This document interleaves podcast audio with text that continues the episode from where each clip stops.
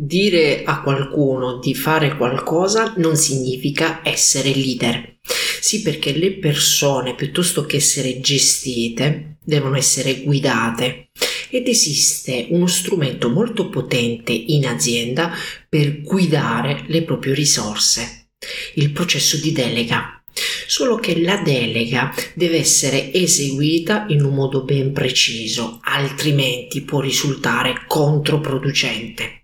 Esistono due tipologie di deleghe, la delega operativa e la delega di responsabilità. La delega operativa è la delega più semplice da attribuire, poiché è la delega che dice alla risorsa cosa fare, come fare e quando farlo.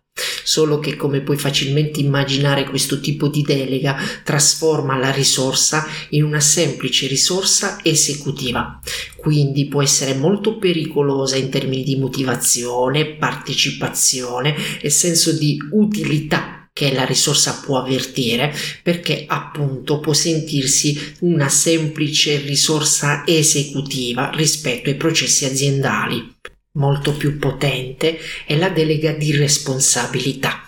Solo che anche la delega di responsabilità nasconde delle insidie, perché se non viene data in modo efficace può creare nella risorsa un senso di frustrazione, un senso di eccessiva preoccupazione per l'eccessiva responsabilità ricevuta. Esistono cinque regole da rispettare per dare un'efficace delega di responsabilità. Prima regola. Risultati desiderati. Creare una chiara visione di quello che è necessario portare a termine, dei risultati desiderati, concentrandosi sull'obiettivo, non sul come, sui risultati, non sul metodo. Linee guide, seconda regola, dare linee guide precise, identificare i parametri all'interno dei quali la risorsa può e deve operare. Terza regola, le risorse. Identificare le risorse umane, finanziarie, tecniche ed organizzative da cui la risorsa può attingere per ottenere i risultati desiderati. Quarta regola, la valutazione fissare ed esplicitare quelli che saranno i criteri di valutazione della prestazione e ovviamente fissare anche delle scadenze precise. Ultima e quinta regola, le conseguenze. Specificare ed esplicitare quali saranno le conseguenze nel bene e nel male di questa valutazione.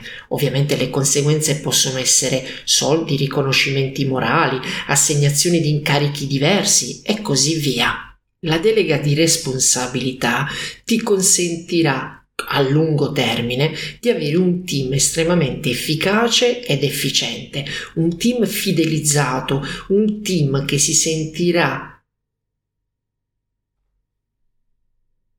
fortemente coinvolto nella crescita aziendale e tu in qualità di leader avrai molto più tempo da dedicare al tuo business affinché tu possa essere sul business piuttosto che nel business. Sì, perché per quanto possa sembrarti strano, i grandi leader acquistano autorità delegandola